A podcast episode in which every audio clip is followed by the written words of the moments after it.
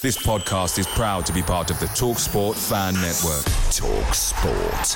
Powered by fans. The TalkSport Fan Network is proudly supported by McDelivery, bringing you the food you love. McDelivery brings a top tier lineup of food right to your door. No matter the result, you'll always be winning with McDelivery. Order now on the McDonald's app and you'll get rewards points delivered too. So that ordering today means some tasty rewards for tomorrow. Only via app at participating restaurants. 18 plus rewards registration required. Points only on menu items, delivery fee and terms apply. See McDonald's.com. Hi, this is Lou Roberts, This is Tyrese Campbell. and you're listening to the Every Step Along the Way podcast.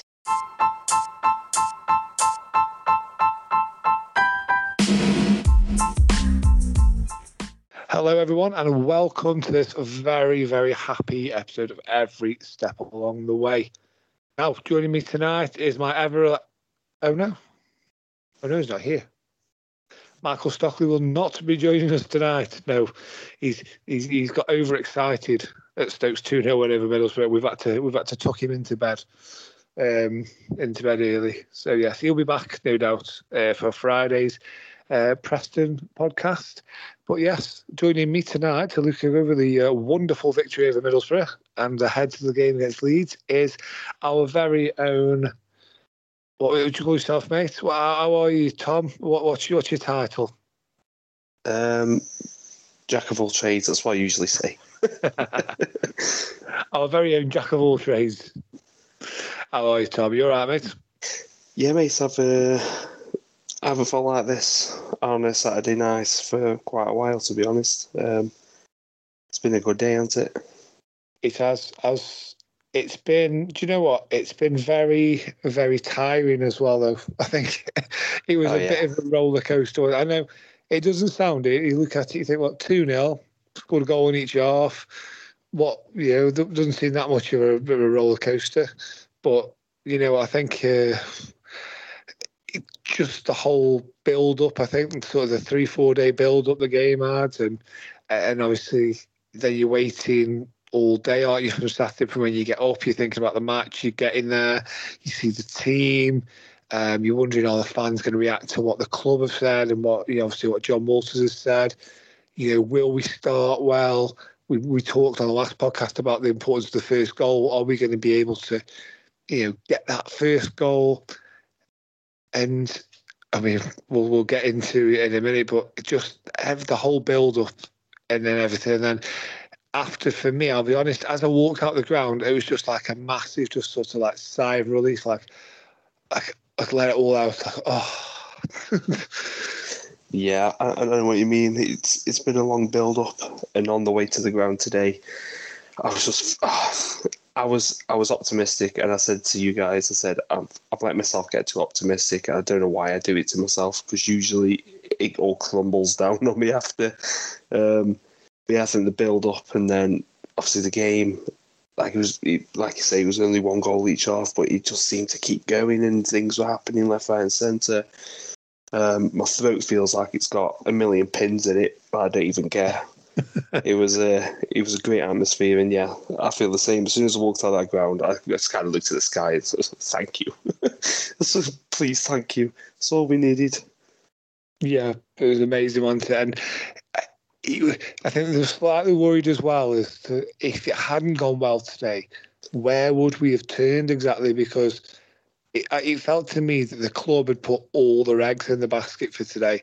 Every card, every Joker card, you know, whatever they got, it was all on the table, wasn't it, today? You know, they had the the uh, he, they had the legend there, didn't they? Obviously, Robert Huth come back, get the crowd. They had um, the a battle cry from from Johnny Walters asking them, you know, the fans to, to sort of get behind them and everything, and uh, you know, the players wanted it, and you, you know, they did put about thirty five pre-match um, tweets and, and, and post out on on sort of Twitter and, and Facebook and that about the game and getting behind the lads and bring the noise.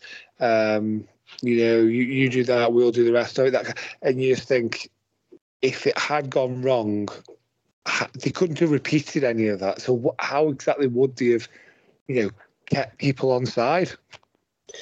Yeah, I don't know how they would have done it to be honest. And I said to my mate when I got there, I said, if we lose today after all of this, then I'm just going to. It would have been the most deflated I've ever been because, it, like you say, all the eggs are in the basket for today.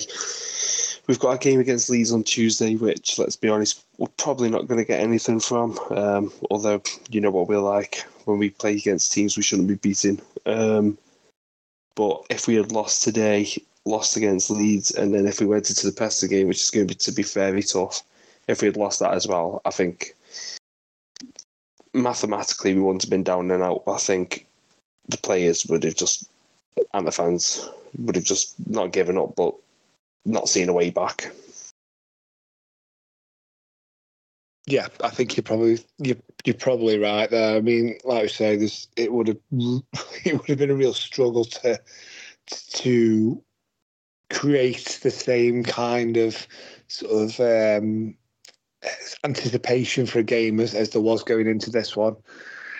And, and it was. I mean, we walked in there. There was a lot of people. You could hear murmurings. I mean, I, I sort of walked down from sort of Blurton Way, and you could, and sort of Heron Cross, and you could hear people talking about you know the, the Walters thing and and the atmosphere, and so it was. Yeah, it got around the, the whole thing, and and and we got in there, and there was a little bit of a sort of a buzz, wasn't there? And and they say that the the teams come out, and as the teams were being read out the the crowd had already started, aren't they, singing and that. And uh, I know that the, the guy I went with said, you know, I've never, you know, this season, I've not seen anything like that from the fans. You know, before the kickoff, they were really you know, up for it so much already.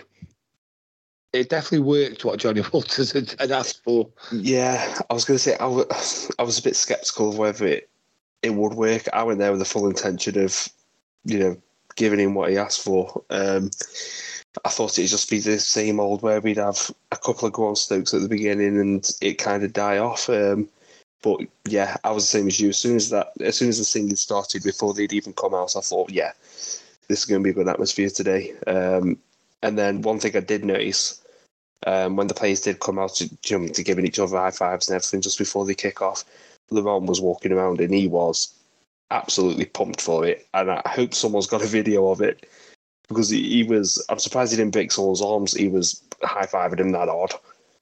Um, and yeah, that's when I knew. I just had a good feeling. Um, luckily, it it all works out to plan. Because uh, if we had done all that and lost, it would have been like, well, we give you what you asked for, and still got nothing in return. So I think, yeah, it would have been bad going on. Yeah, I mean, you mentioned Laurent there. I mean, he, obviously he was back starting once he had a, you know quite a considerable chunk of the uh, the game at Cardiff last week and impressed enough to come in. So he came in. Cundle dropped out. Um, Laurent also took the armband as well, which is incidentally we had three captains in midfield today, didn't we? We had we had the um, yeah, we did, yeah. former captain Baker, the current captain Laurent, and the captain in waiting in Burger. um, so yeah, so we got obviously the the Laurent came in for Cundle and Hoever came in for um, Junior Tchamadeu, who's going to be out for a couple of months with an injury. And obviously Thompson's too much behind, so Gooch came in for him at left back. So just the three changes for Shiri Roulette. Uh, how did you feel? Obviously, at uh, two minutes past two when when you've seen that team news. Um, I was it, it was yeah. I, th- I think the back four kind of read itself out with injuries and suspensions, like you've said. Um, the midfield three, I was very happy to see because I wanted to see them three together. I feel like I felt like it would have had a good balance. Um, and if I'm honest, I think them three were incredible today. The I think they just complement each other so well. Um, we got Burger sitting back a little bit. You got Laurent, who's back and forward, back and forward, and then Baker who's a little bit more attacking minded. Um, and then the front three, I mean, I thought they were good last week, but them three, uh, yeah, I think they're the first three on the team sheet now, especially the wingers. Bae and Manhoef just ripped them to shreds. I mean, Bae made Luke Ayling look like he was a Sunday league player, absolutely ripped him apart. Yeah, and to think, you know, Luke Ayling was a Premier League player last season. um, yeah, he was. Yeah, top end player for Leeds, obviously this season, and, and like I say, he just he just did what there was, was no match for him at all, was there? He, he's just glided past him time again. And I mean, like I say, you had Jono on one wing and Manhoef on the other. Some of the touches and the little just sort of flicks and and it's not for show either, is it? It's not. He's not doing it just to show off. He's doing it because you know, it's, it's the best way to get past somebody or or take somebody on. And I think he looks like a real player. I think when he's fully settled, he's going to be a cracking player going forward for this club. Yeah, I think he's certainly more game by game as well. And it feels like every game he's he's he's growing that confidence and he's doing them little them little moves more and more. Um, I mean, I think up on the in our little group chat earlier that I think it was like four or five occasions the ball's bouncing and every single time the fullback came out to him, he just dinked it over him and he was off.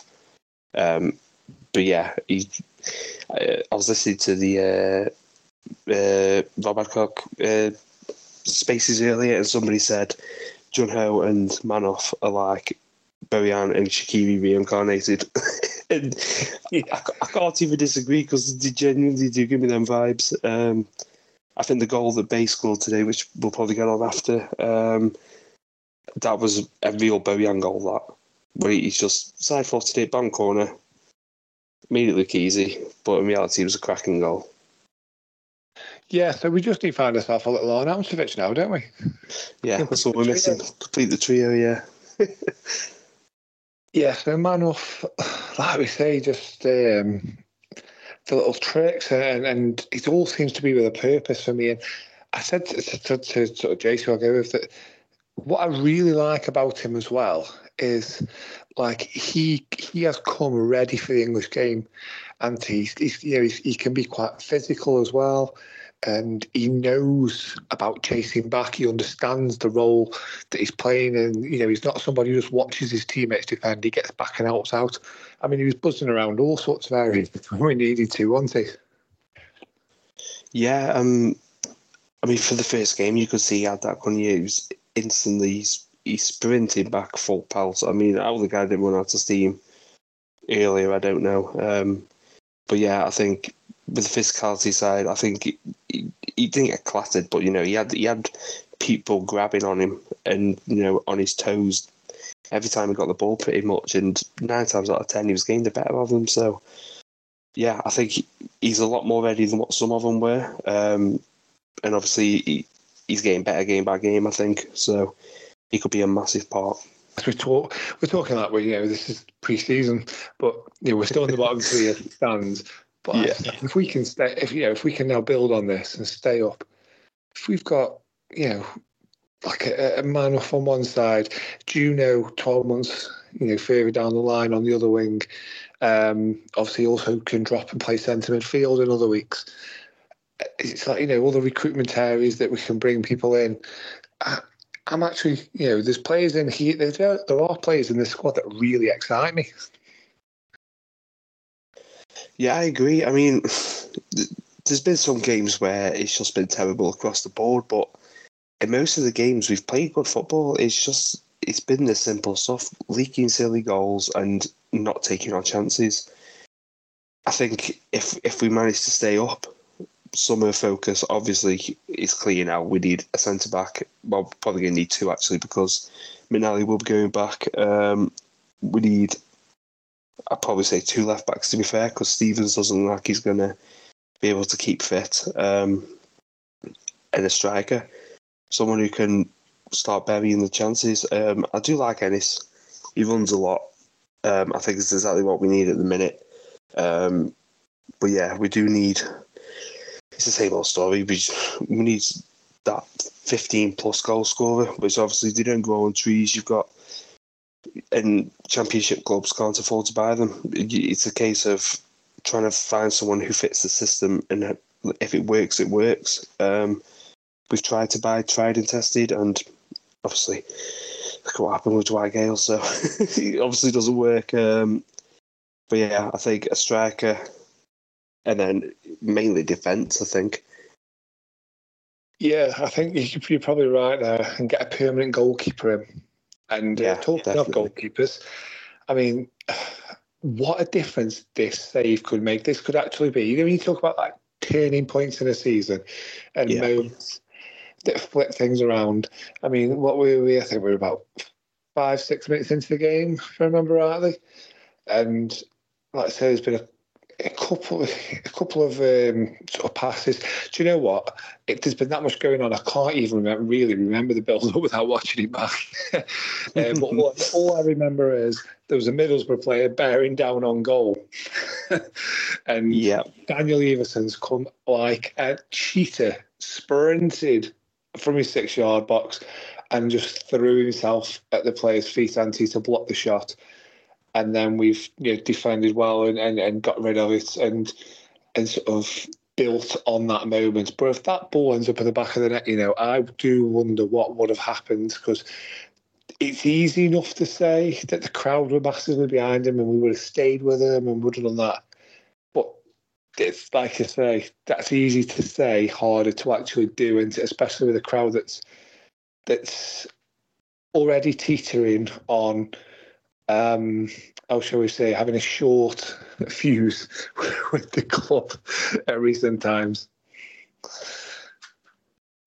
Yeah, I think it's the, it's these moments where usually it's against us rather than in our favour.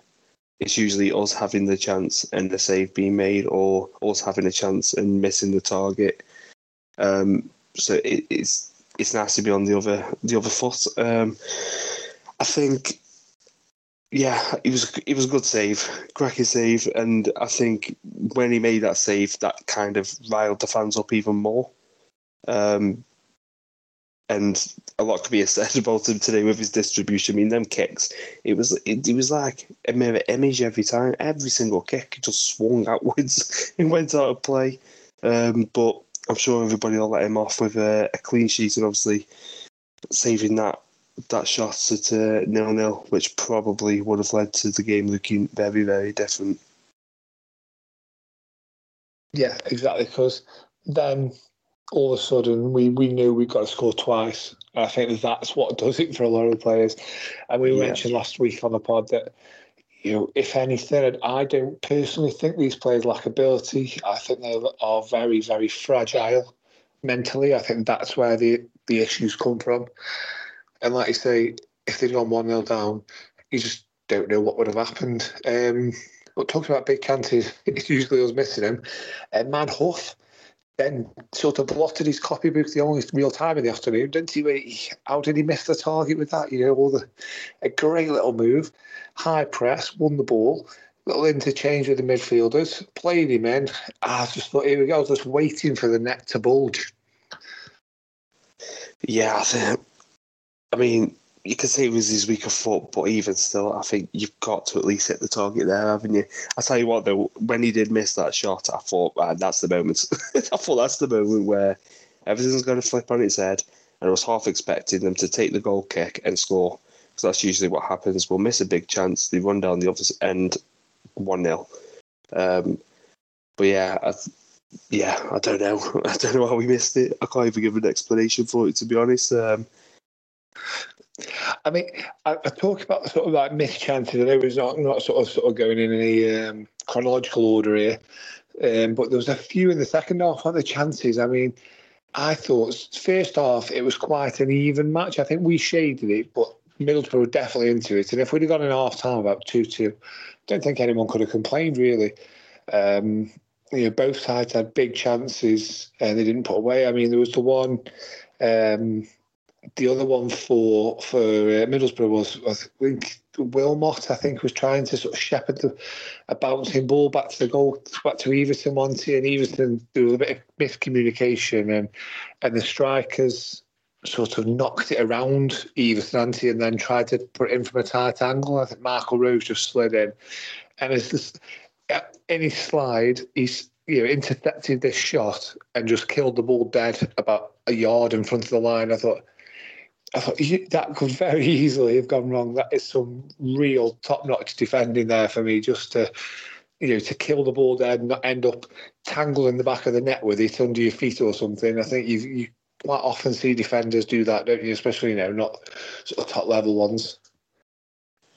Yeah, definitely. Um, yeah, that was another moment where I thought goal here. Um, as soon as he took it round Iversen, yeah, had the shot, and he was he was really good for most. To be honest, um, he could have easily hit the wrong part of his body and gone in. Um, I think there was just on uh, missed chances. What was it? Uh, I'll be honest. I was at that point as well.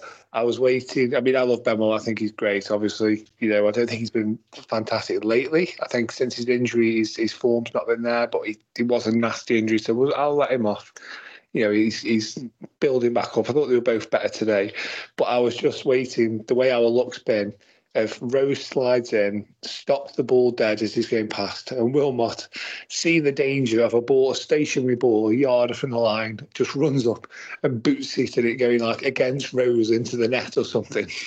And we're like, oh, for goodness sake. that, that, that would be the most Stoke thing ever this season. or like straight into Rose's face and back and back. oh. Oh, he, he won't even surprise me. That's the worst thing. Yeah, probably would have concussed him as well at the same time. Would have had to bring Kyran Clark in. oh no! Sake. Oh no! Um, but yeah, I think, I, like I say, second half, I thought we had a lot more chances, and there was there was the one, one the the, um, the pressing that it was sort of like it was almost like Gegenpress, wasn't it? Second half, how high up we were, and everybody was pushing right onto their opposite number, not giving them. And the amount of times we won the ball sort of in their third, and there was that one time where we won it like this was about eight yards from goal, and Josh Laurent sort of rolled into to Baker, he? And Baker sort of like he just. I think he'd put pressure on the on the on the on the defender, and he's turned round and the ball's played to him, and he's like, "Oh, I don't, I don't know what to do. I don't know where anybody is." And I think then he laid it back to Laurent, didn't he? And Laurent sort of uh, had a shot from a bit of a tight angle, and the keeper sort of put it behind for a corner. And then they sort of looked at each other. And Laurent looked at him and said, "Why didn't you just finish that? I've just given you the ball." And he sort of like pointed to his eyes and then pointed around as if say, "I got it," but in that split second, I didn't know where any. I didn't know where the defenders were. I didn't know where the goal was. I I've literally just turned around. The ball's like at my feet, he's got his back to goal and he's like, oh, um, there, I'll just have it back. um, yeah, I think that was um, that was another one of their moments as well where if that was the other end, it would have been buried, no doubt about it. And yeah. I said to my mate straight away, I said, "This is the difference." And I thought that was the turning point as well. It's just every time something like that happens, it's just like I've just got this horrid fear of them just running down the other end and scoring. It's because it's happened so many times, Tom. it says that honestly, it, it gives yeah. me nightmares. I think we we like say where we were sat as well. It was all a bit like, oh, that was the one, that was the chance, that could have made it two 0 Yeah, that's what it is now. That's what it's labelled as. That's the one.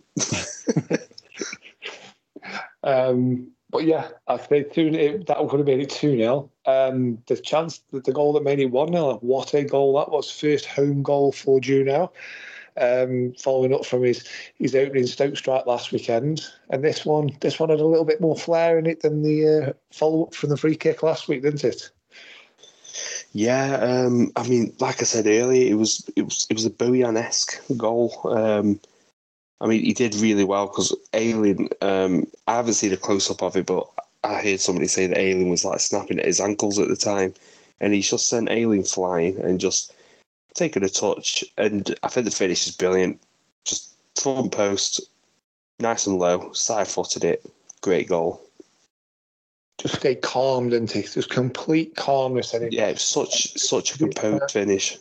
Yeah, he hasn't tried to lace it or anything, has he, from there, or panicked. He's just took his time, sized up, and just picked the right moment and the right um, the right sort of execution, and just pinged it in the bottom corner. Like I say, the the difference in Jun Ho now from the player that arrived in August, the player we have now, the physicality. I remember those first few games on the wing, and he hadn't. I'll be honest, he he looks like he hadn't got a clue what he's supposed to be doing. um, I think centre midfield, he's always been all right. He's always, but now, for me now, he's one of the first names on the team sheet um, like I said, the, the, the progression in his game, as, as especially on that left wing, is is just amazing in just a few months. Um, he's such a talent. Yeah, I think I think his, his overall play is is improved so much. Um, taking people on, his confidence, his passing. Um, I actually said a couple of weeks ago, and I, I keep saying it to everybody I speak to. I said he's literally got everything. He just needs the end product, and if he gets the end product, he will genuinely be. And this isn't even with my red tinted glasses on. He will be one of the best in the league because people just can't get near him.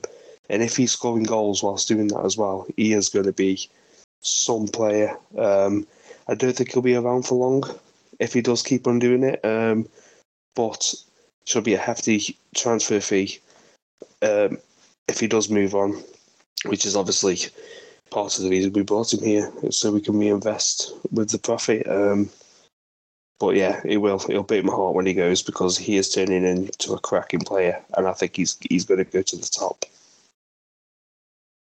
Yeah, he's got such a he's got an engine. He's got the close control. Like I say, he's now if he's now starting to add goals to his game as well. Like I say, an end product, goals, assists. Um, he's got the physicality. Doesn't mind getting stuck in. Um, he's like a little terrier trying to win the ball as well. And I think when we're trying to do a high press, he's a, oh, such, such an asset to have. Um, but it's interesting that we were sort of saying when we were watching him that he actually, if you, if you watch him closely, I think he's very good at pushing the, the lines with referees. Like he will do basically, I'll, I'll, I'll call it now as I see it. He does a lot of fouls and gets away with them. like when he's when he's over, like when he's over players, he can be over physical, like over physical with them. But because because he comes from South Korea and he's a very slight sort of physique. I think he's actually quite you know filled out quite well until now, but because he comes across as a slight guy from South Korea, I think the players are like I can't I can't be going you know being pushed off the ball by him. And also in this in the same way as sort of Peter Crouch or and probably Wesley Wood now used to get a lot of free kicks given against them that weren't fouls purely because of how big they were. The referees were like, oh well, that's obviously a foul. It's like, no, it's not. I'm just, but my fault. I'm six foot seven, mate. um, I think with Jono, it's the other way. The referees look at him and go, huh, he's not going to foul you. Look at him. That's not a foul. So, um, and and I'm not complaining. More to it. You keep going. You, Take you it. keep going, lad. yeah, I, I think the same. To be fair, um, I think the other thing as well, he's he's very quiet on the pitch, and he's never given the ref grief. So the ref probably doesn't even notice him half the time. Um, at the end of the day, you got a wing with, a fullback on you, especially someone like Ayling, and he's giving it back. I'm sure. I bet the referee kind of enjoyed it, to be honest. I mean, I enjoyed it, especially when he sent Ayling flying for that goal. It was brilliant because Ayling was obviously trying to wind the fans up with um, all the build up to the game by taking you know 30 seconds to pick a ball up and whatnot. Um, but yeah, I think he's definitely got some physicality about him now. He's he's got, he's got like that the fire in his belly. You can tell, um, especially after he scored, he was absolutely flying, and you could tell he was loving his time out there. Yeah, definitely. And I mean, you like say with the goal, the one, the other thing I did notice with it as well, like, is he, he puts his foot to shield the ball when he when Ayling goes flying. Ayling's coming on, on the sort of the inside of him, to the right hand side of him, and he just sort of puts his foot across the front of him, which I think then he sort of leans into and sends him flying. It's like that awareness now and that knowledge that you know this is the English Championship, and you are going to have to protect yourself and protect the ball at all times, really, and you know expect somebody to come flying into you from all different angles, and it's like he's he's learned that so so quickly, and he's adapted now, and it does give me if we can keep hold of him. Um, so much probably does depend on you know what league we're playing in next year. Then you know he's such he'll be a massive asset going future in the future. Sorry. Yeah, without a doubt. I think him and Burger are probably the two who are going to be headhunted the most. Um, and I'd love them both to stay, but yeah, he, he was already you know, it was already known before they even signed them that this this is the the model they're going to work on now is buying abroad, selling on for profit. Um, let's just hope they can uh, reinvest the money and uh, have a better hit rate than what they currently have. Let's put it that way. Yeah, hopefully. I'm, I'm hoping that if because they haven't got to spread the money so thinly, like they haven't got to go out and get an, an entire new squad this time. They can concentrate on making less but better signings. yeah, I've, I've success. Yeah, I was I was speaking to my mate about it. To be honest, I, I didn't realize like the, the guys who we've actually spent you know quite a bit of money on are the ones that are performing. Um, excluding my obviously, but I don't think Mai's bad. It's just he had a poor attitude, but obviously he's overcome that now because he'll be coming back into the team apparently once he's uh, recovered from this injury.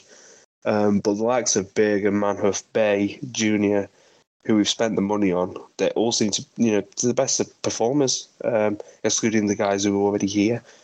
Um, so yeah, like you say, instead of spending 15 million on 24 players, we could you know, if we get say twenty million for big or whatever, just a random figure, we could be spending twenty million on four or five players instead. So hopefully we get better quality. Yeah, I think if anyone bids anywhere near twenty million, I think you, you'll probably be off. oh yeah, John Coates will be flying him in his helicopter. and saying, right, right, Jared, who am I picking up on the way back? Who's the replacement? Where? What country am I flying to now? Alphonse Plymouth. yeah. Um, how much for that Morgan Whittaker bloke? you can't play centre head.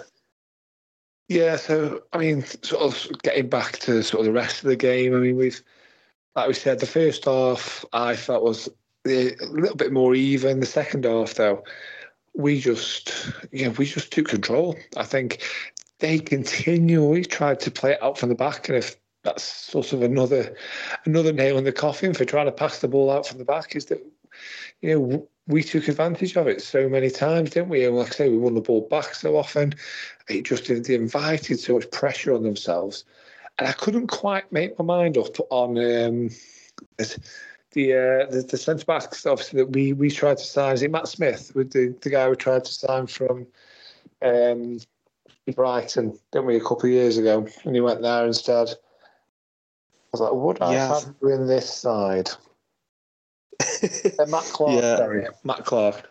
Matt Clarke, that's it. Yeah, I was trying to think then. Smithson's on that. Yeah, Matt Clarke. Um, if I'm honest, he doesn't. He, well, I don't know about him much, to be fair. So I don't want to comment on it too much. But he didn't look like somebody who can play out from the back. To be honest with you, I thought he looked a bit sluggish and a bit robotic. Um, but yeah, I think the pressing in the second half was brilliant.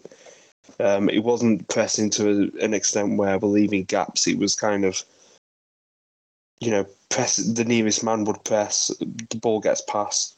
The next man would press. Um, instead of having you know four or five players running to one guy and leaving a massive gap. Um, I think tactically, he got it bang on today. Um, and he said in the press conference after that, um, basically he eliminated a lot of the risk elements to the system, um, which is obviously what the fans have been crying out for with the inverted wing backs and whatnot, because it's clearly not working with these players. Um, and he's going to need a window in the summer to get that implemented, I think. Um, so he's, he's you know made a bit a bit more lean back, um, and I think the balance of pressing and staying solid in the back was great today. Yeah, I noticed that myself that the the fullbacks and I think they both deserve a bit of praise. I'll probably talk about them now, but they, like I say, they were never sort of darting into the midfield areas where the. Uh, I know I, I, sort of said in the pod before and the last week that for me, as much as he wants to stick to his values and stick to what he believes in, now isn't the time for that because is, is he willing to risk his job and, and our championship status on on continuing to do something that wasn't working? And it was good to see that he parked it. And I'm not saying he needs to park it forever, but for these next few games, until we get enough points, you know, whether that's in five, you know, whether we go on a bit of a run and that's in five, six games time, or whether it takes us up till the, you know, the last game against Bristol City. what, until we are safe in this division, I, I think you just need to park it, let the players play something they're familiar with and they're comfortable with. And then come the summer, he can say, right, lads, we're not going to do this. But you know what? When you come back at the end of June for pre season training, you have got six weeks of learning this system because this is how we're playing next season. And that's that's fair enough. He's, he's got time to implement it. He's got friendlies to implement it in. Um, people can go out there and, and, and sort of learn and develop into them roles. But right now, not the time. And it's good that he saw that himself. And that's a positive in a manager because there's, there's too many managers, I think, especially with stuff where they, like say, playing, doing things that aren't working and are costing their size games. And they just keep doing it because they are sort of, they've pigeonholed themselves into this system or this style and I think it shows it shows a strong manager who's able to to go away from his idealistics to um, play a different style. Yeah, I think that's what we saw when Nathan Jones wants it with his diamond, the for godforsaken diamond.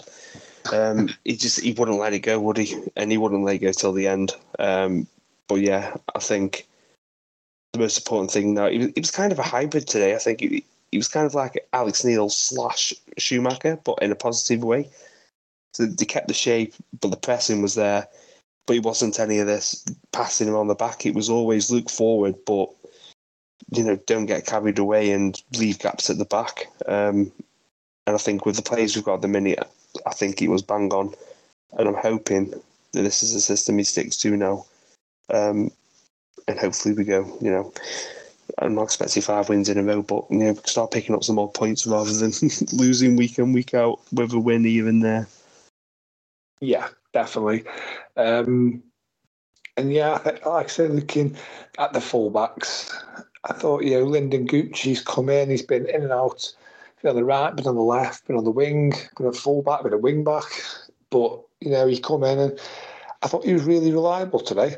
He, he was Gooch wanted, but this you know, with the crowd up for it and sort of a relegation battle side, that's perfectly made for players like Gooch. He's, he's going to go out there, he's going to give you 100% every week, and, and you know that, you know, he's, he's going to leave it all out there. And he, I think players like him as well, probably why Laurent was brought in for Cundle maybe.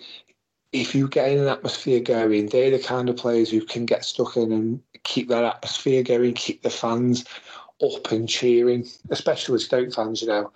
Not all supporters like that kind of stuff, but you know, it's been proven over many, many years that Stoke fans love to see somebody showing a bit of commitment and, and getting stuck into the opposition.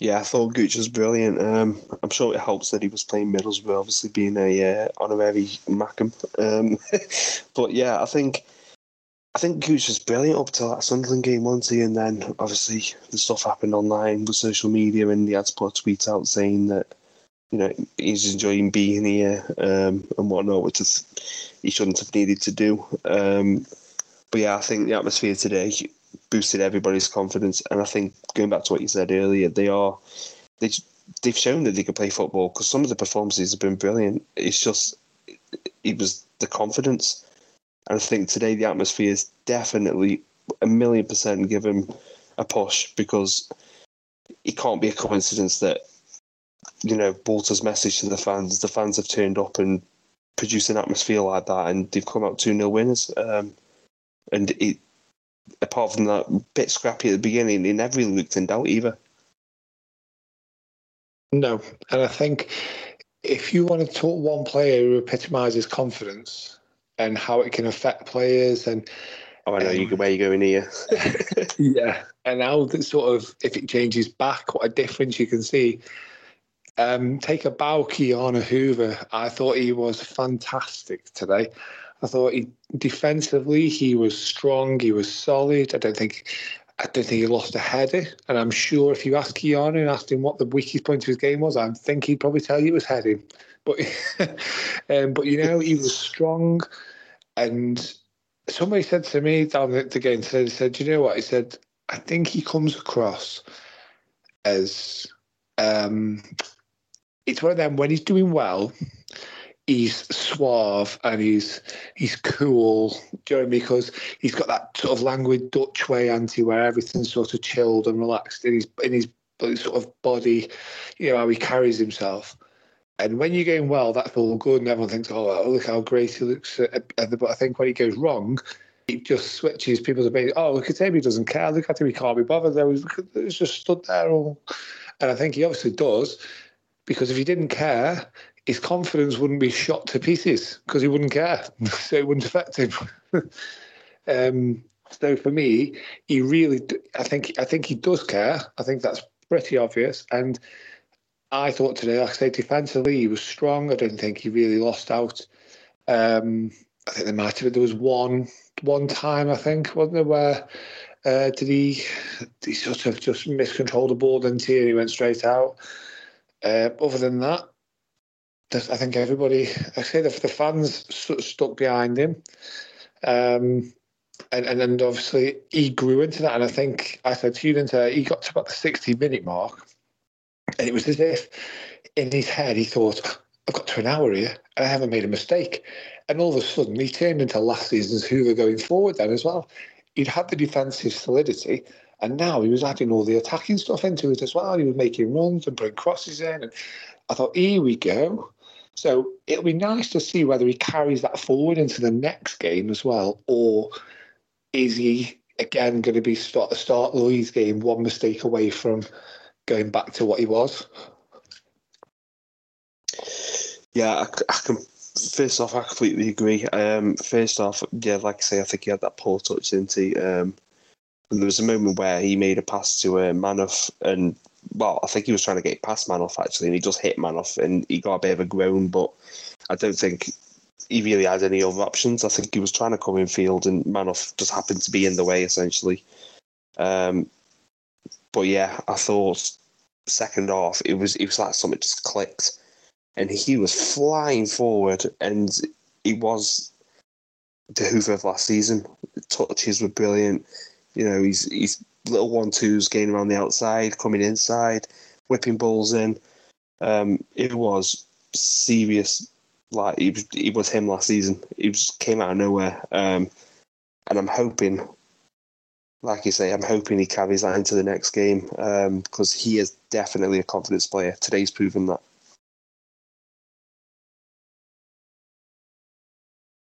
Yeah, and he's going to have a. You know, I don't think there are many more attacking outlets out there other than the Leeds squad. I mean, I think somebody said today that when they're not winning, all they do is just throw on another attacker.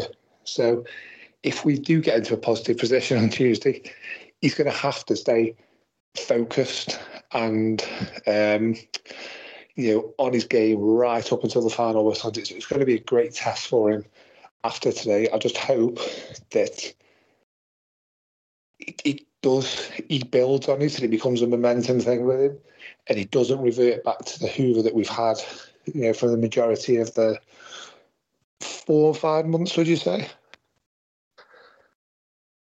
Yeah, he's I mean, obviously, he started the season great, didn't he? He, he got the first goal of the season. Um, and when he scored that goal, I just thought. And what a goal! yeah, he was a cracking goal, yeah. Um, and obviously, that first day got everybody's hopes up. I thought, me and my phone were saying, oh, finally, this is it.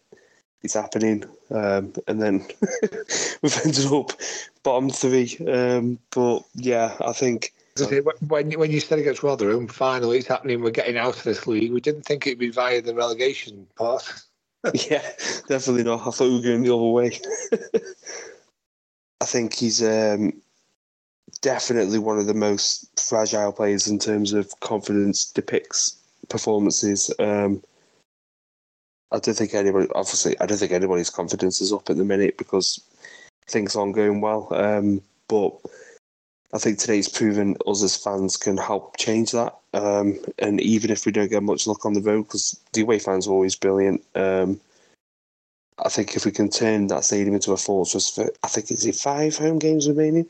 Then five home games would be massive, especially if we can pick, you know, three wins and a draw up or whatever it is. Um, it's going to be, yeah, it's going to be huge. Um, so hopefully everybody sticks behind them. And today wasn't just a one-off to please uh, Johnny Walters. Um, and I'm hoping, yeah, turn into a fortress for the rest of the season, keep us up. Yeah, I mean, we've got some favourable games. Haven't we? We've got Bristol City, who are likely to have nothing played for come the final day.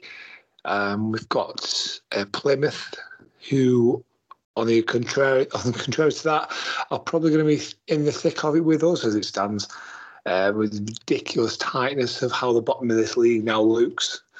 It's going to be an interesting one, that isn't it? yeah. I mean, Norwich is banging form, aren't they? Huddersfield, they're going to be still in the mire, you'd imagine, by the time we get to play them. So, yeah, there's there's some very interesting um, sort of home games coming up and some very winnable ones as well. There's some, definitely we could uh, go on a little home run.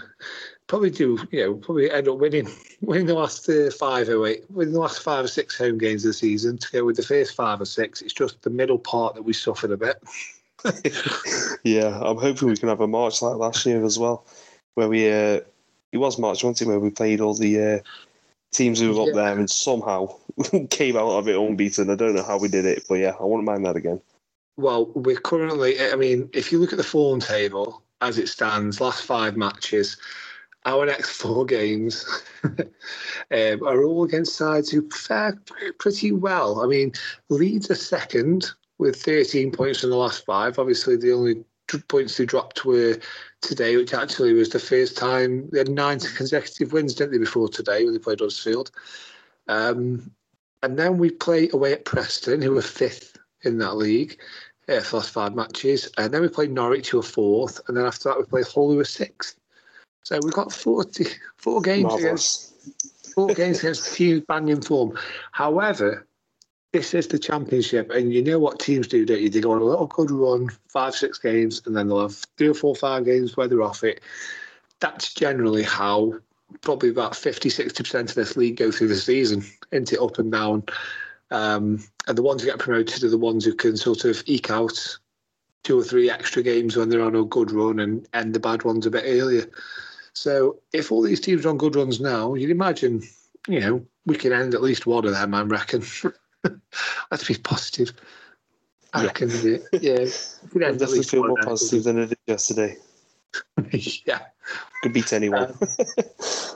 I, I tell you what I am more positive about as well, and it's the second goal. So I'm more positive now about us taking corners. What a little nice little training ground routine that was. Yeah, it was great. Um, I think the funny thing, the funny thing, funniest thing about it was, uh, as we were going to take the corner, uh, my friend's little boy mentioned something about a score, and my friend said, "Don't be silly, it's a corner. We don't score from corners." And when he took the corner short, I said, "Goal."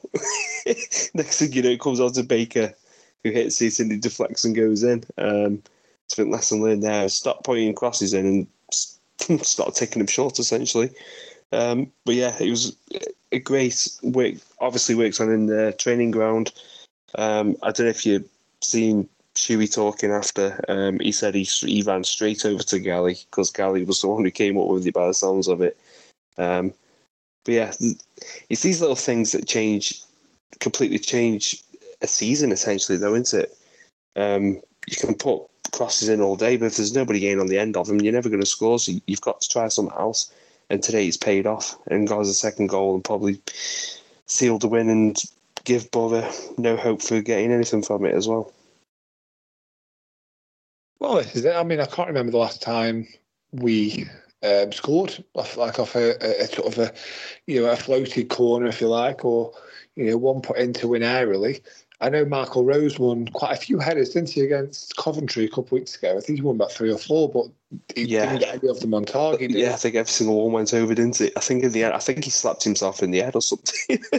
every single one went to the same place. He was over the bar, over the bar, over the bar. I think, I think he got that repetitive. The- The fans were like, oh, oh, oh. I'm like, it comes to something. Usually, usually we're like, wow, we've we've won a header at a corner, and he'd done it that often that people were like, it wasn't the. We weren't impressed that we were winning the header. It was like, for God's sake, we just get this on target once. um, but yeah, I mean, the shot itself, some would say, was going straight into the goalkeeper. didn't wasn't the cleanest of strikes. Probably would have been comfortable save, but just took a little deflection and gone in. And you know what? What I say to that is when you've got a penalty area there with about 15, 16 players in there, you just hit the ball. You just hit it. And if you don't, even if you don't make a clean strike, it doesn't matter because all it takes is a little nick like that, and it'll end up in the back of the net. And that's exactly what it does. If you take a touch and then play the ball back out wide for somebody else uh, to have it to, for a crossing or something like that, then you then that goal doesn't happen, does it? So I'm all for people just take a shot. I don't care that it took a deflection. Yeah, it goes back to that old saying, doesn't it? If you don't buy a ticket, you're not going to win. Um, I think one thing which, again, Shuey said after, um, one thing we tend to do from them positions is try ping it top corner, and nine times out of ten it goes over. Um, so, yeah, hit it hard and low. Wasn't the cleanest shot, probably was going straight at the keeper, but it took a deflection and went in, and usually it's the other way around. So I'll I'll take it. I don't care if it hits every single opposing player, hits the bar, hits the post, comes off the line and goes in. As long as it hits that net, I am sound with it. I don't care if it hits the liner and goes in, as long as the rest doesn't see. I wish it hit that liner today. He was he was winding me up. He was so bad. Oh, the ref wasn't much better either. But No. we can say that because we won, and people don't think it's sour grapes. yeah, exactly. Um, but yes, John Busby, you were not you were not the same referee you refed against Rotherham the first day of the season. Yeah, he was he was very poor today. He was yeah, wasn't good. Um, but yeah, I think actually we I think we've we spoke about most of the players there, haven't we? The midfielders probably the ones we haven't touched on too much. Um, I loved loved the energy from Baker Laurent. Burger just went around being Burger, and I thought he was he, he felt like he was quiet today, but I think he just kept things ticking over, just kept things ticking over, and um, let let other people impress and do the fancy stuff. Yeah, I think he, he wasn't all on him today, was it? That was the difference. Usually it's, it's him trying to make things happen, but today he had everybody else doing it with him.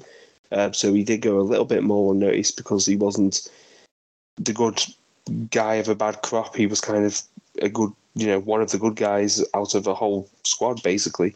Um, but yeah, as I said Yeah. earlier, it felt like we we had the Laurent we love and the Baker we love playing together. And it's the first time both of them have been like on the game together because usually it's one or the other and they kind of replace each other in the starting lineup and whatever. But, um, but yeah, both of them were brilliant today. And that midfield three now for me is stuck. Just stay with it because it, yeah, it did it great.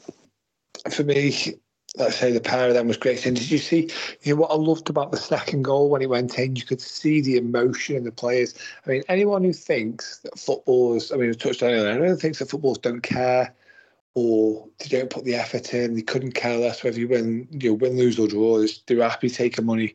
You just look at the reaction to that second goal going in. Like I say, it's a deflection. So it's not as if it's the the the, strike that they're celebrating as such. Do you know what I mean? But it's just the fact that you know we've got the ball in the back of that Middlesbrough net a second time.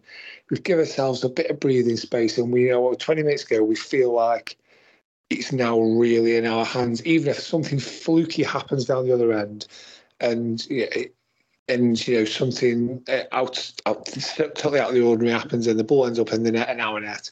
We've got a bit of a, a safety blanket now because we're two up and look at you know how they went sprinting over to the fans. And it, they all went to celebrate and rather than running in together they all sort of like sort of um just spurned off into all different angles running at you know different sections of the fans in that stand as if like they all wanted to celebrate with the fans first and foremost, and then they sort of all congregated together into one massive huddle. I think the only player who wasn't in there was Iversen.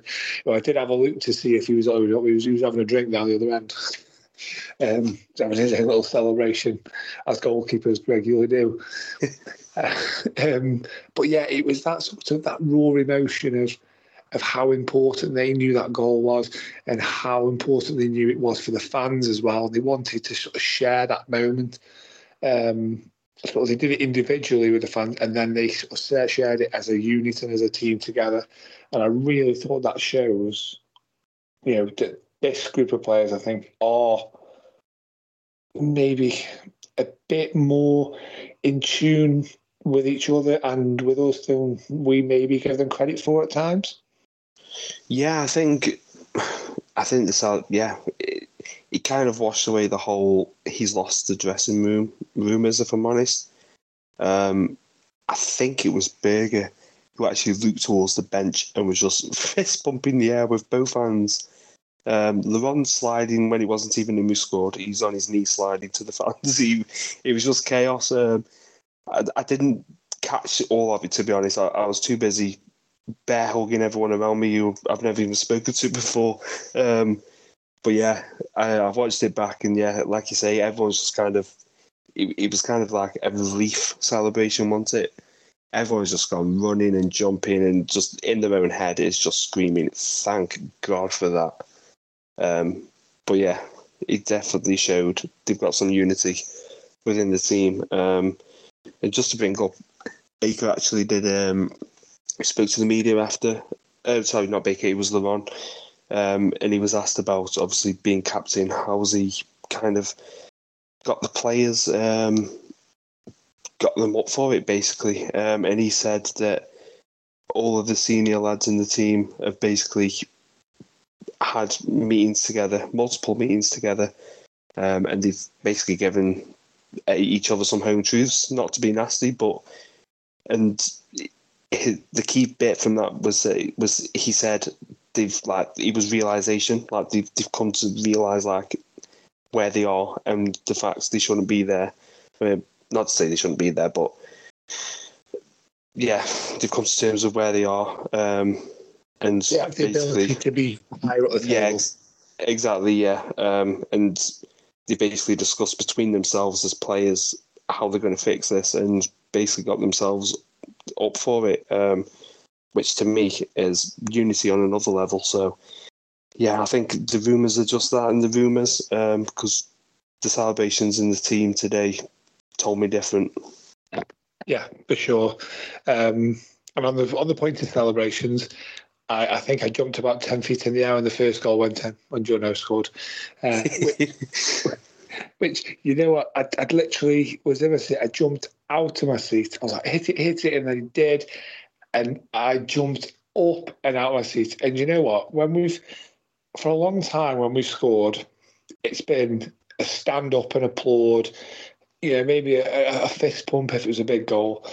But that there was the first massively celebrated goal I think I've, I've done to that extent in a long, long time. It felt like that big. And uh, yeah, so thank you, Stoke, for giving me that moment today. um, Thank you. much appreciated. These are the reasons why we go to football.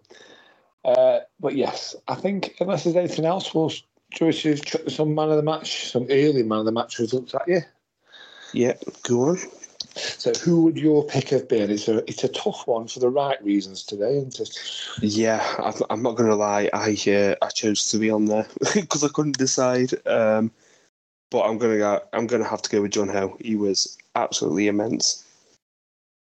Well, you went with the right one because he got 69 votes so far, which is 50%. So this bit of poll's only been up about an hour. And it's, uh, yeah, got 138 votes on it already. So, yeah, John Howe with 50% of the votes. Um, a few people voted for all the team, which I think that's fair enough. Not individually, but as a, the, I'm called all the team. Yeah, Um, fair enough. Uh, a few people put Super Johnny Walters. A few people put the fans. I thought, yes, the fans would have been close for man of the match. Um, second place, though, was Lewis Baker with 13% of the vote. And uh, third place uh, goes to Ki-Jana Hoever with 5%. So it's a good job Mike's not here. he'd be fuming. oh no, that's why. Oh, that's how- why he hasn't come on. That's why he hasn't come on.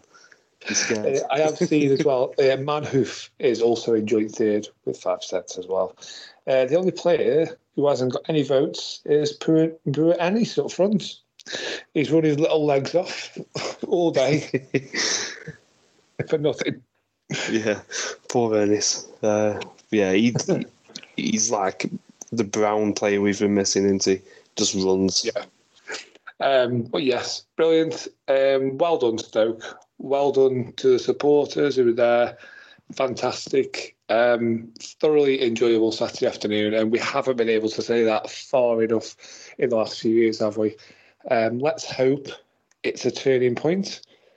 We have had a few false dawns, haven't we, over the last few years?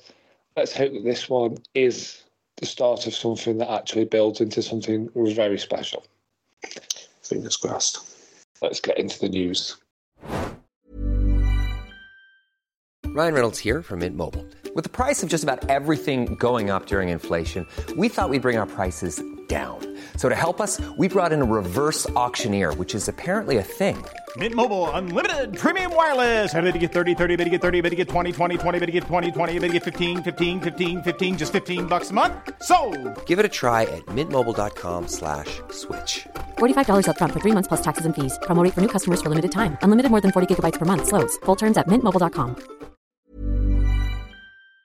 Picture the scene. All of your mates around, you've got your McNugget share boxes ready to go. Partner this with your team playing champagne football. Perfect. Order McDelivery now on the McDonald's app. There's nothing quite like a McDelivery. At participating restaurants, 18 plus serving times, delivery fee, and terms apply. See McDonald's.com.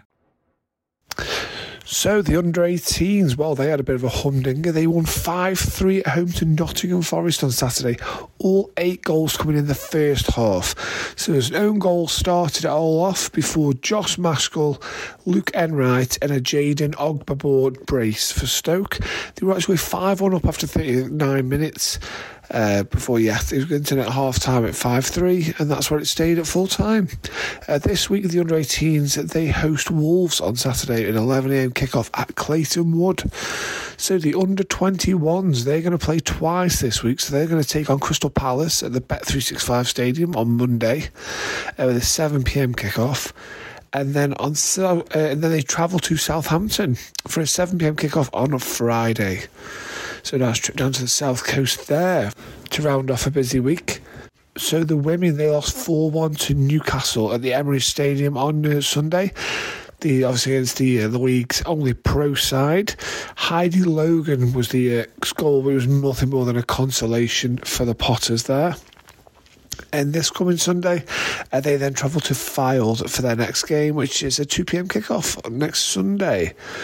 Uh, just a little bit of news that's broke since the last pod is the Huddersfield game, uh, which is at home and going to be on Sky now.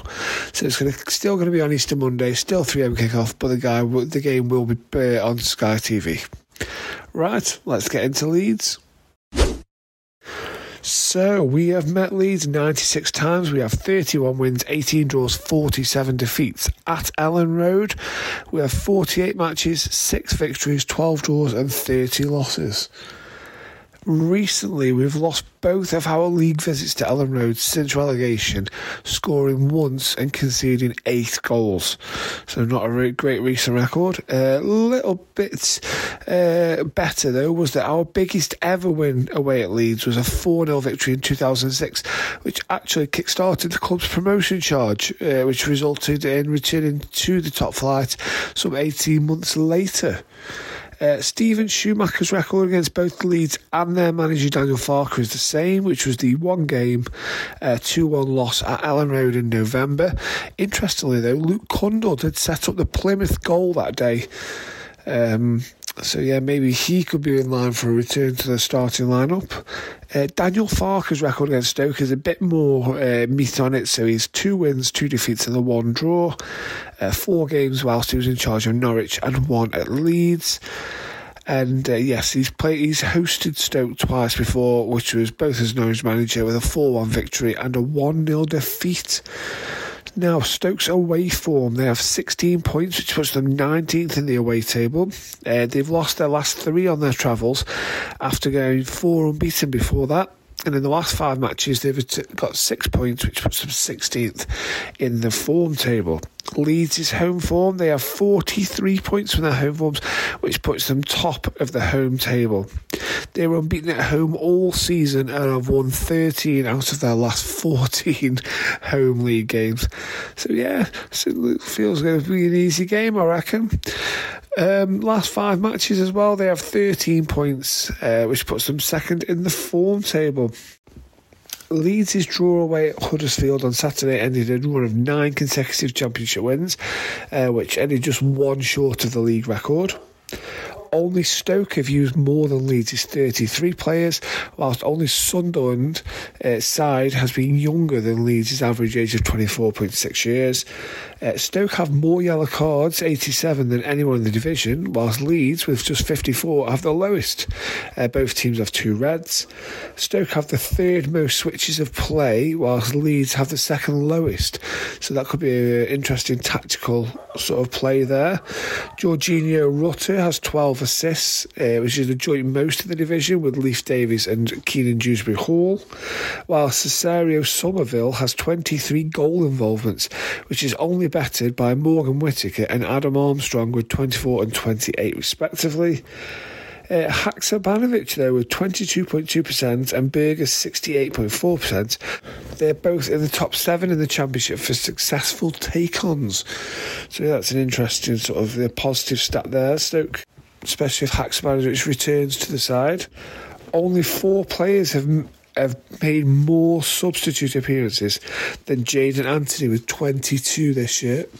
Uh, Rutter now, he's involved in quite a few fouls, 55 fouls, which is the third highest in the league for him, whilst he is also the league's most foul player, having been uh, fouled 84 times so far this campaign. Only Alex Palmer at West Brom has kept more clean sheets than Meslier in goal for Leeds. Whilst this is an interesting one, Jack Bonham has saved more points per 90 minutes relating to XG than any other keeper in the league. So when you look at um, like obviously the XG and how many goals he should have conceded compared to how many he has, and when that then transfers into points, Bonham saved more per 90 minutes than any other keeper. Yeah, surprised me too. The referee is Oliver Langford. So, yeah, 23 games he's ref this season, 77 yellows, 5 reds. He's given two penalties. Now, this is good for us. For just the 5 home wins, 6 draws, and a whopping 12 away wins. We'll take another one of them. Uh, he's ref Stoke on 17 occasions, giving us just 27 yellows, and 1 red, and 1 penalty for, 1 penalty against. Uh, but we only have 3 wins from them 17 matches, 4 draws, and 10 defeats. Uh, he refed us this season in the 1 0 loss at Norwich and the 0 0 draw at home to Cardiff. Uh, he has ref Leeds on 16 occasions, giving them 21 yellows, 2 reds, 3 penalties for, 3 against. They have 8 wins, 3 draws, and 5 defeats when he's got the whistle. And he's refed them uh, this season three times, all the way from home.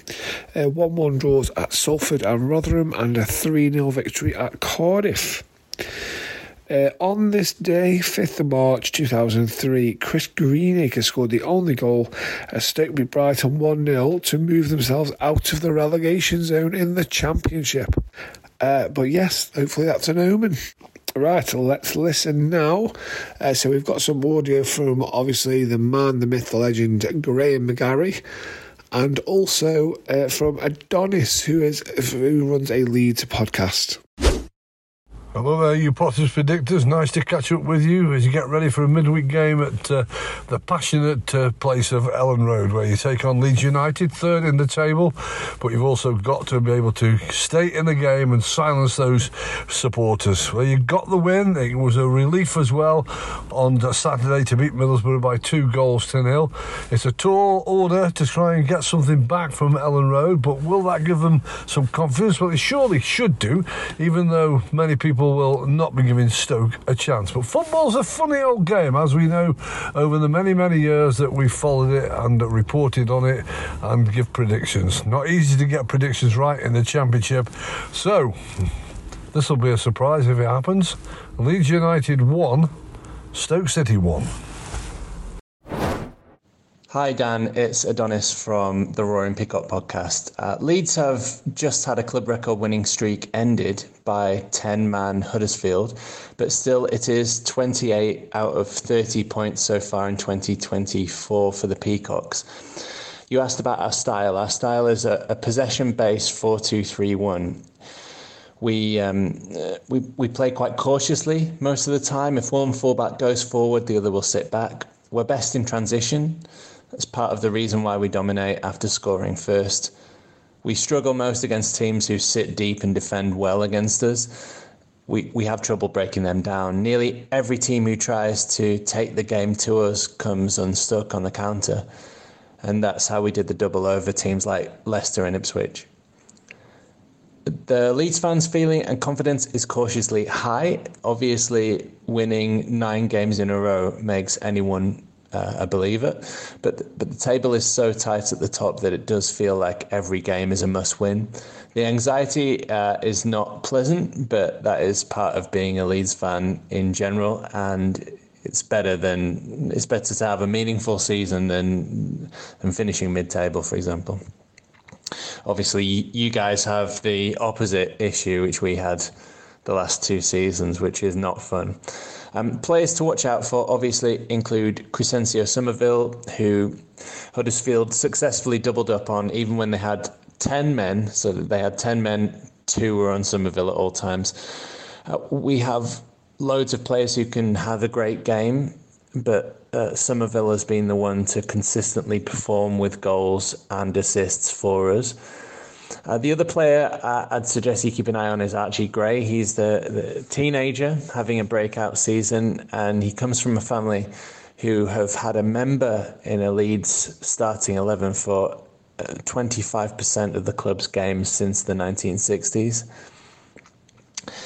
Uh, you asked my thoughts on Stoke. I'll be honest. Apart from the uh, the meme of a cold Tuesday night, I rarely think about Stoke. Sorry, it's nothing against you guys. I just mostly think about Leeds, probably like you mostly think about your team. It's good to see Lewis Baker has found a home. Um, he never looked settled in his spell with us. I remember uh, beating you guys 3 1 in Bielsa's first game in charge, and beforehand, before the start of that season, you were you guys were one of the favourites to return to the Premier League. So I am surprised to see a club of your history uh, in in the relegation zone. Uh, you also asked for a prediction. I'm going to have to predict a return to winning ways for Leeds United back at home under the lights at Elland Road. Uh, a solid 3 0 win for the Whites. Sorry, guys, uh, but good luck for the rest of the season after Tuesday. Cheers. Right then, thank you for that, uh, Adonis, and thank you, of course, to Graham, uh, who has remembered that we are actually playing away. And so he sort of forgot. I don't know if, don't know if that went under the radar and people noticed, but Graham thought we were playing at the Riverside on Saturday. We weren't. so did I with the picture. um, but yes, right, Tom. How, how are we going to? What are we going to do here? Are we are we going for two wins and two? Are we? We've got a tough game at Preston at the weekend. Are we prioritising that? God forbid, and resting a few.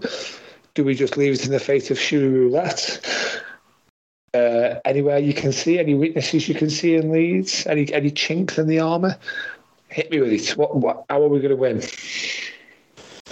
Um, um, I, th- I think what you've just said there is a very good point. The chances of us getting anything are slim, and I think we've got a better chance at Preston. So it's it's a case of do we go for it at Leeds, and then this still losing, and then probably then losing to Preston too because it's the third game in a week, or do we rest players and risk getting an absolute pelting and goal difference becoming even worse than what it already is? Um, I think personally, I'm I'm 50-50 between keeping the same team and system and basically just parking the buzz and hoping for the best, um, and trying to grind out a point.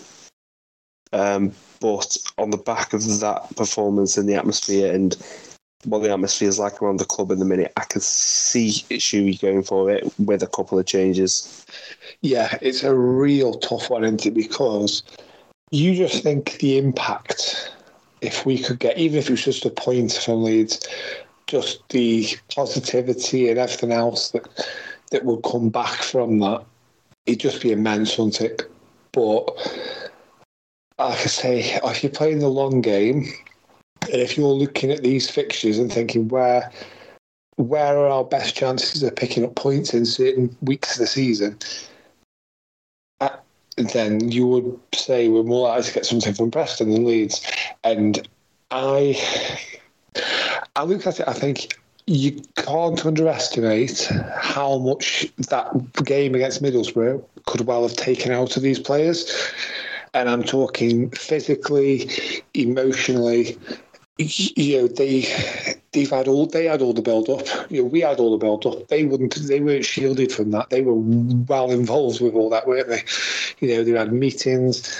Like I said, they had meetings with Walters. Uh, you said after you know, Laurent was saying they've been meeting with each other they everything was put into that game and it was like we must win and they did and like I say how much that can physically and emotionally take out of you to ask them then to do what is probably is up there is one of the two probably toughest games that you will have this season. And you know Leeds have probably only put Leicester away in front of it. So to go to Elland Road to a team who've won more points at home than any other in the division and ask them, you know, a team who had won nine games in a row before Saturday, and you want them then to get themselves back up and to do that. And even if, I mean, I said into that I believe these players are good footballers, uh, maybe fragile, whatever, even with the best one in the world, they can be very good championship footballers and still go to Leeds and lose. And if they do that, and like I say, they've they've expended so much energy on Saturday, and then they go to Tuesday and they're going to be chasing the ball for such a long time. They're going to be on edge. They're going to have to concentrate so much. Even if they're behind, they're going to have to keep concentrating to stop it. The you know Leeds just going and going and going, and you think what's going to be left of them for Preston on Saturday if they do do that. Now, defensively, I don't think. I think the back four is going to have to be the back four. It? Because to me, we haven't got the options. And also with Thompson back from his ban on Saturday, there is one option that you can just refresh some legs with Gooch uh, at left back if you wanted to. Um, but yeah, we haven't really got, unless you wanted to bring Clarke in and go five at the back, there isn't really any, or maybe um, go three centre halves, put a Hoever on the right hand side and put Leris as a right wing back. Other than that, I think the defence sort of picks itself. You? Yeah, I'd say so. Um, yeah, I've, I mean, it goes back to what I said earlier. I'm 50 50 on whether to keep the system or amend it slightly just because obviously it's Leeds, it's a, it's a whole other kettle of fish. Um, yeah, I think I could see him go with the five at the back, if I'm honest, with what you said. Hoever's the right centre back, Leris on the right. Um, and usually what he tends to do with that is Leris will push forward and Hoover will come across and it'll kind of turn into a back four whilst, whilst we're on the attack. Um, but yeah, it's it's going to be it's going to be very tough. But like you said earlier, it's the championship. Stranger things have happened. Um, I know they're unbeaten and however many it is now, but these things come to an end. I mean, look at Leicester. And was it they lost two in thirty-two, and now they've lost the last three, um, including today against QPR. Which I'm just looking at the stats for that game. Actually, QPR had three shots all game and scored two and Leicester had 18 and scored one with 74% possession. So if we could do something like that, if it's scrappy, I really don't care. Just try and keep it out, and hopefully we can nick one on the other end. Yeah, yeah, I think um, I, I take that. I, am quite happy to. I mean, I say this. I see what my heart says when we actually living through being one 0 up and and having shots pelted at us left, right, and centre. um, I think as well, like I, said, I think I mentioned earlier on that, that, Leeds just keep throwing more and more attackers on, don't they? That is sort of their game plan of, okay, this isn't, we are winning. Let's just shove another striker on. Let's just shove another striker on and another one.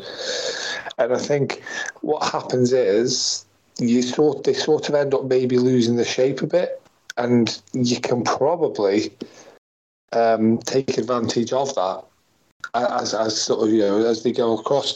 I mean, look at their attacking options here. They've got they made like they, they brought on sort of um, uh, Jaidon Anthony, who scored two against Chelsea. Did he score against? Um, yeah, oh no, sorry, it was, it was uh, Mateo Joseph, wasn't it? Ah, yeah, yeah. So they've got Mateo Joseph, who scored two against Chelsea in the week. They've got Jaidon Anthony on the striker. They've got Dan James. They've got Joel Piroe. Um, they've got obviously they've got Bamford. They've, uh, they've got Summerville. They've got Rutter, who's got more assists than anyone in the league. They've got Gnonto. So, yeah, know, I think going forward is probably their strength. I think it's fair to say. yeah, it's, it's borderline unfair that. that's, that's really not fair. Um, I mean, you made a good point the other day um, that you know they played Chelsea midweek last week. They got a Yorkshire derby today, um, and then they got a Yorkshire derby afterwards on Saturday as well against Sheffield Wednesday. Um, so whether they will rest some players like they did at our place where we managed to nip it one 0 I wouldn't be against them um, resting uh, Rutter and Summerville. Let's put it that way. No, exactly. And I think I think they'll probably will sort of you know gig around with that sort of forward line. Um, I think who played on so they had Gnonto, Rutter, Summerville, and Bamford. Wouldn't surprise me if all four of them didn't start the game on Tuesday. And like I say, they brought in so, you know Joseph and, and uh, Dan James, for example. So it, and, and sort of Anthony and that. So with that, and I mentioned you mentioned there about the Chelsea game, didn't you? It's such a shame that game didn't go to extra time. I would have loved them to have an extra half an hour chasing the ball at Stamford Bridge. Um, but yeah, so I, I, suppose the interesting thing there is obviously they've had nine league wins in a row, so they are in that. And teams do get in that sort of routine, don't they? Of go out, win the game, go out, win the game, go out, win. The, and it's interesting when it goes on for such a long time. Bear in mind, it was that this entire calendar year they'd won every league game.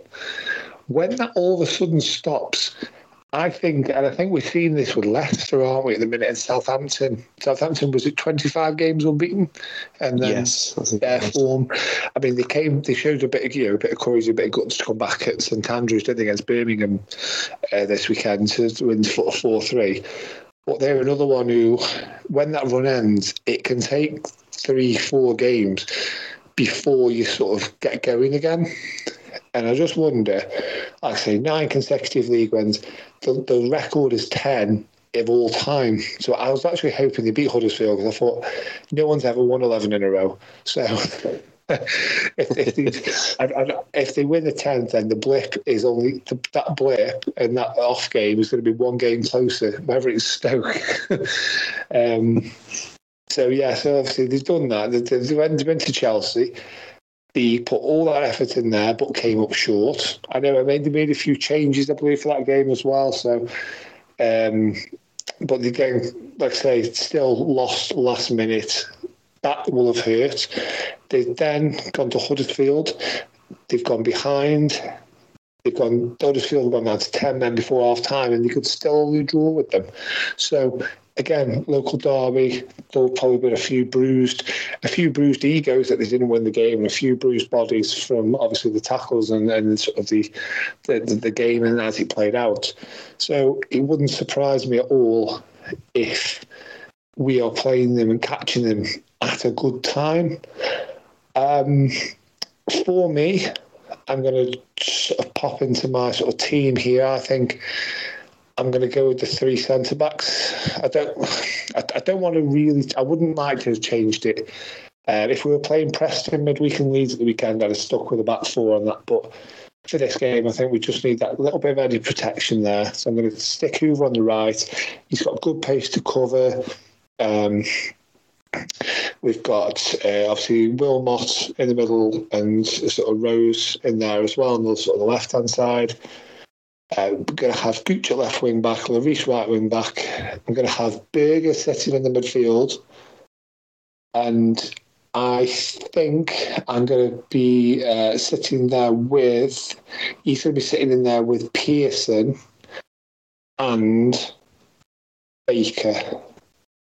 So I'm going to have the three of them in the midfield, and then I'm going to be playing. I mean, I think I've said it a few times lately, but I would like to see uh, is Ennis um, up front, and I'm going to have uh, Manhoef sort of buzzing around off him. And I think if I was the manager, if it went sort of, I don't know, say 2 0, I would not hesitate in changing those forward players and maybe looking at, you know, because you've, you've got options. It's not like you're throwing the game away. You've got decent players to bring on. Um, but yeah, say we went 2 0 down, or we were 2 0 down at half time, I would. I wouldn't be sending any out for the second half, or man, who you know, you can put Vidigal and Campbell up front, and I'm sure Vidigal would, you know, relish playing in a more central role. I think he's far more dangerous in that sort of areas. Uh, but yeah, I think that team, uh, we're gonna have we're gonna not, have much of the ball, are we? Let's face it, mates. Um, so for me, I think we need to be a team who pick up the ball and sort of drive forward really quickly, move through the gears going forward quickly, and get it from our penalty box to their penalty box um, before they can get men back and regroup because they are going to be sending people forward. And I think that is the best thing because I think, like I say, Manhoef, he hasn't got a set position there. He can pick up areas. He's going to have a lot of space to move into. And if nothing else, if if he starts getting the ball and becomes a danger, and they start sort of watching him you know, more closely and getting closer to him in the areas he drifts into, then that gives him a perfect opportunity to drag defenders into wide areas and places like that that they don't want to be. And then that plays into Ennis's game then because that gives Ennis more space um, for people to play, you know, Baker and Burger and that to play him play him in. So yeah, that's that's my sort of tactics for it. I do think, like I say, I think we're going to be spend a lot of the game without the ball, a lot of the game under the cosh, and I wouldn't be, um, I wouldn't be against some early substitutions, half time and early second half if we are losing to protect the legs for future games. I would probably understand that. Yeah, um, somewhat on the the same level. To be fair, I would go. I think Iversen. I think his, his distribution wasn't too good today, but you know he made that big save, so hopefully that gives him a bit of confidence. Because um, I watched him quite a bit at Leicester, um, and he is a good shot stopper. I think he's just he's just been a bit off. I'm going to go with Hoever, Rose, McNally, back three. I'm also going to go Leris on the right, Gooch on the left. Um, and this is where I was a bit, was a bit tied up with it now because I don't want really want to lose any of the midfield three from today, but we need to rest legs. So I'm also going to go Pearson just for added cover. Um, I'm going to go Burger, and then I'm actually going to use a front three. I'm going to go Ennis, Campbell, um, and Bae. I think Bae. Yeah, just keep. Yeah, I think Bae just has to be on for me. I think he's. If if we're going to play one of them games where it's counter attacking and we're soaking up the pressure and hitting fast, I think Bae's definitely someone who can make something happen on the counters. Um, and just going back to the actual tactics, I think if we can get to half time nil nil somehow. um, and then we get into, we come into the second half and say we get to around the 60th minute, I would not be against switching it to a 4 3 3 and just trying to give it a go. And usually, when that happens, if a team's pressure, throwing pressure at you all game, and all of a sudden you flip the switch and you give it them back, you can catch them out sometimes. Um, but yeah, even getting to 60th minute is a big ask, but weird things have happened, especially this weekend and last weekend, uh, where every team around us has decided to start beating the top six. But yeah, that's what I'm going with. Uh, goddamn championship. it's, it is. It is. It's definitely. It's got to be the most entertaining league. It's just ridiculous, isn't it? I mean, what was that sentence earlier? Um, I'm just trying to get it up now. So Watford in twelfth, Stoke twenty second, six points separating bottom three and top half with eleven games to go. Like that is nuts. It's like if we'd have won one more game, we wouldn't be 22nd. We'd be is it 15th, 16th. Yeah, I mean, yeah, I mean, even if we had won two games, we'd be joint twelfth. So you think that two? How many games have we thrown away with one silly mistake this season? it's got to be four or five. If we if we had won even three of them, we'd be yeah, we'd be top off. It's it's so close, and being bottom three is not good, but I think today, especially when you've looked at the league after the results, it's just it's so close. Two games can take you from bottom three to top half. It's nuts. uh, right. Um, is there anything else you want to add, mate, before we get into sort of Super Six Gaffer? Um, no, nothing for me, mate.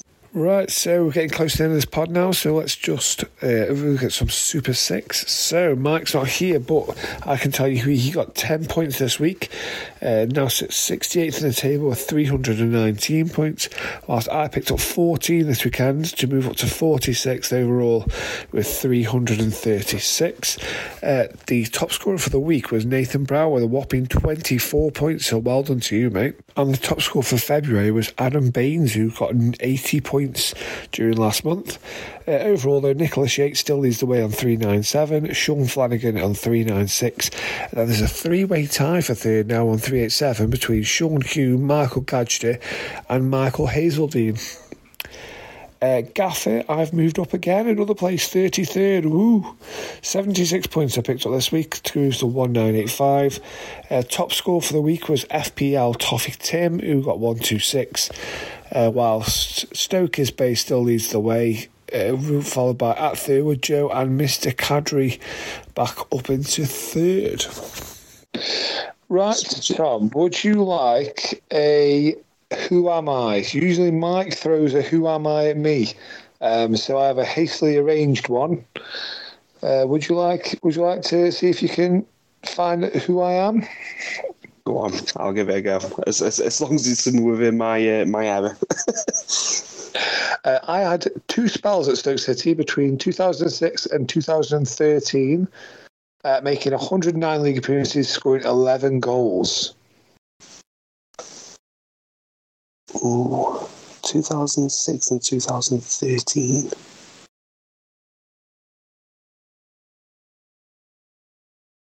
Hmm. I'm not sure on that one.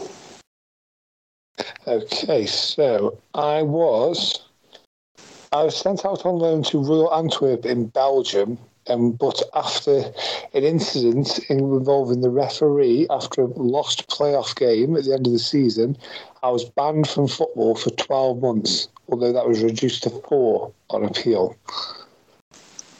Oh, who was that?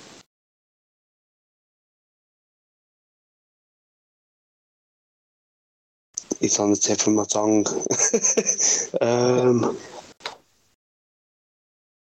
who played for Royal Antwerp in Stoke? Was it um, was it Delap? Delayed? No, although he did play for Royal Antwerp, um, right. but not yes. Uh, Stoke were not the only team in red and white stripes uh, that I played for. I also played for Southampton, Sunderland, and Sheffield United. Southampton, Sunderland, and Sheffield United. Hmm. Sunderland, Southampton, Sheffield United. Oof. Mm. No. No, nothing's coming to me. I made my international debut in November 2013 at the age of 34. So he was 34 in 2013 and he joined Stoke in 2013. Uh, no, he left Stoke in 2013. Oh, he left Stoke in 2013. Yeah, he joined in 2000. Well, he had two spells between 2006 and 2013. Ah, okay. Wasn't Cameron, was it? no, it wasn't Cameron. Um, the fifth clue I'll give you, he uh, I scored the winning goal in the FA Cup quarter final against West Ham um, with a uh, yeah, Danny Higginbotham. That one got me. Yes, yes. So uh, yeah, Danny Higginbotham started off at Man United. Uh, went out on loan to uh, Royal Antwerp for the season. He then went to Derby, then he went to Southampton, then to Stoke, then to Sunderland for a year, then back to Stoke. Um, a couple of loan spells before he joined Sheffield United. Uh, his international career, he was for Gibraltar. Yes, it was Gibraltar, wasn't it? I was just just thinking because I, I, thought I swear he's English. Uh, yeah, I forgot about the whole Gibraltar saga. Yes, so he uh, he played for Gibraltar in November. He retired from club football in the January, but carried on playing for Gibraltar for uh, that's another six months or so. And then yes, uh, obviously he was scored the winning goal in the quarter final, but never made the semis or the final, did he? Because he uh, injured his knee. That was it. Yeah, it was a great free kick that though. I think i am pretty sure I was there that day. Um, didn't he score one? Yeah, didn't he score one similar against Newcastle as well a few a couple of weeks earlier? Yeah, I think he did. Yeah, um, yeah. I, I, don't think he'd even taken a free kick before, had he? And then he just started smashing the in left, right, centre. I don't even think he was aiming. He just hit him as hard as he could and it for the best. But yeah, he, he got us to Wembley, so yeah, I'll take it. I know you see him. You see him doing that with free kicks from like twenty-five yards. So you think, I wonder what goalkeepers must have thought when he was taking penalties from twelve. I know. Yeah, he could hit one, couldn't he? Yeah, please, please, God, I don't want to save this. Let it go. it's either going in the net or uh, or missing the target because I ain't saving it. I'm jumping out the way. yeah, a quick jump after it goes in just to make it look good. Well, well done, mate. You've got it anyway. You got it on the fifth clue. Uh, well done. Let's, um, yeah, let's let's hope for the best. Let's keep the faith with them, regardless of what happens on Tuesday. You know, it's going to be a tough game. It doesn't matter who we select, who we you know who we play. You know, Leeds are a damn good damn good side, aren't they, in this division? Um, and let's hope that we can build on our results and uh, their sort of little blip over the past few couple of games um, that sort of grows. So, yes, go on, Stoke. Away days are great, but there's nothing quite like playing at home. The same goes for McDonald's. Maximise your home ground advantage with McDelivery. Order now on the McDonald's app. At participating restaurants, 18 plus serving times, delivery fee, and terms apply. See McDonald's.com. This podcast is proud to be part of the TalkSport Fan Network. TalkSport. Powered by fans.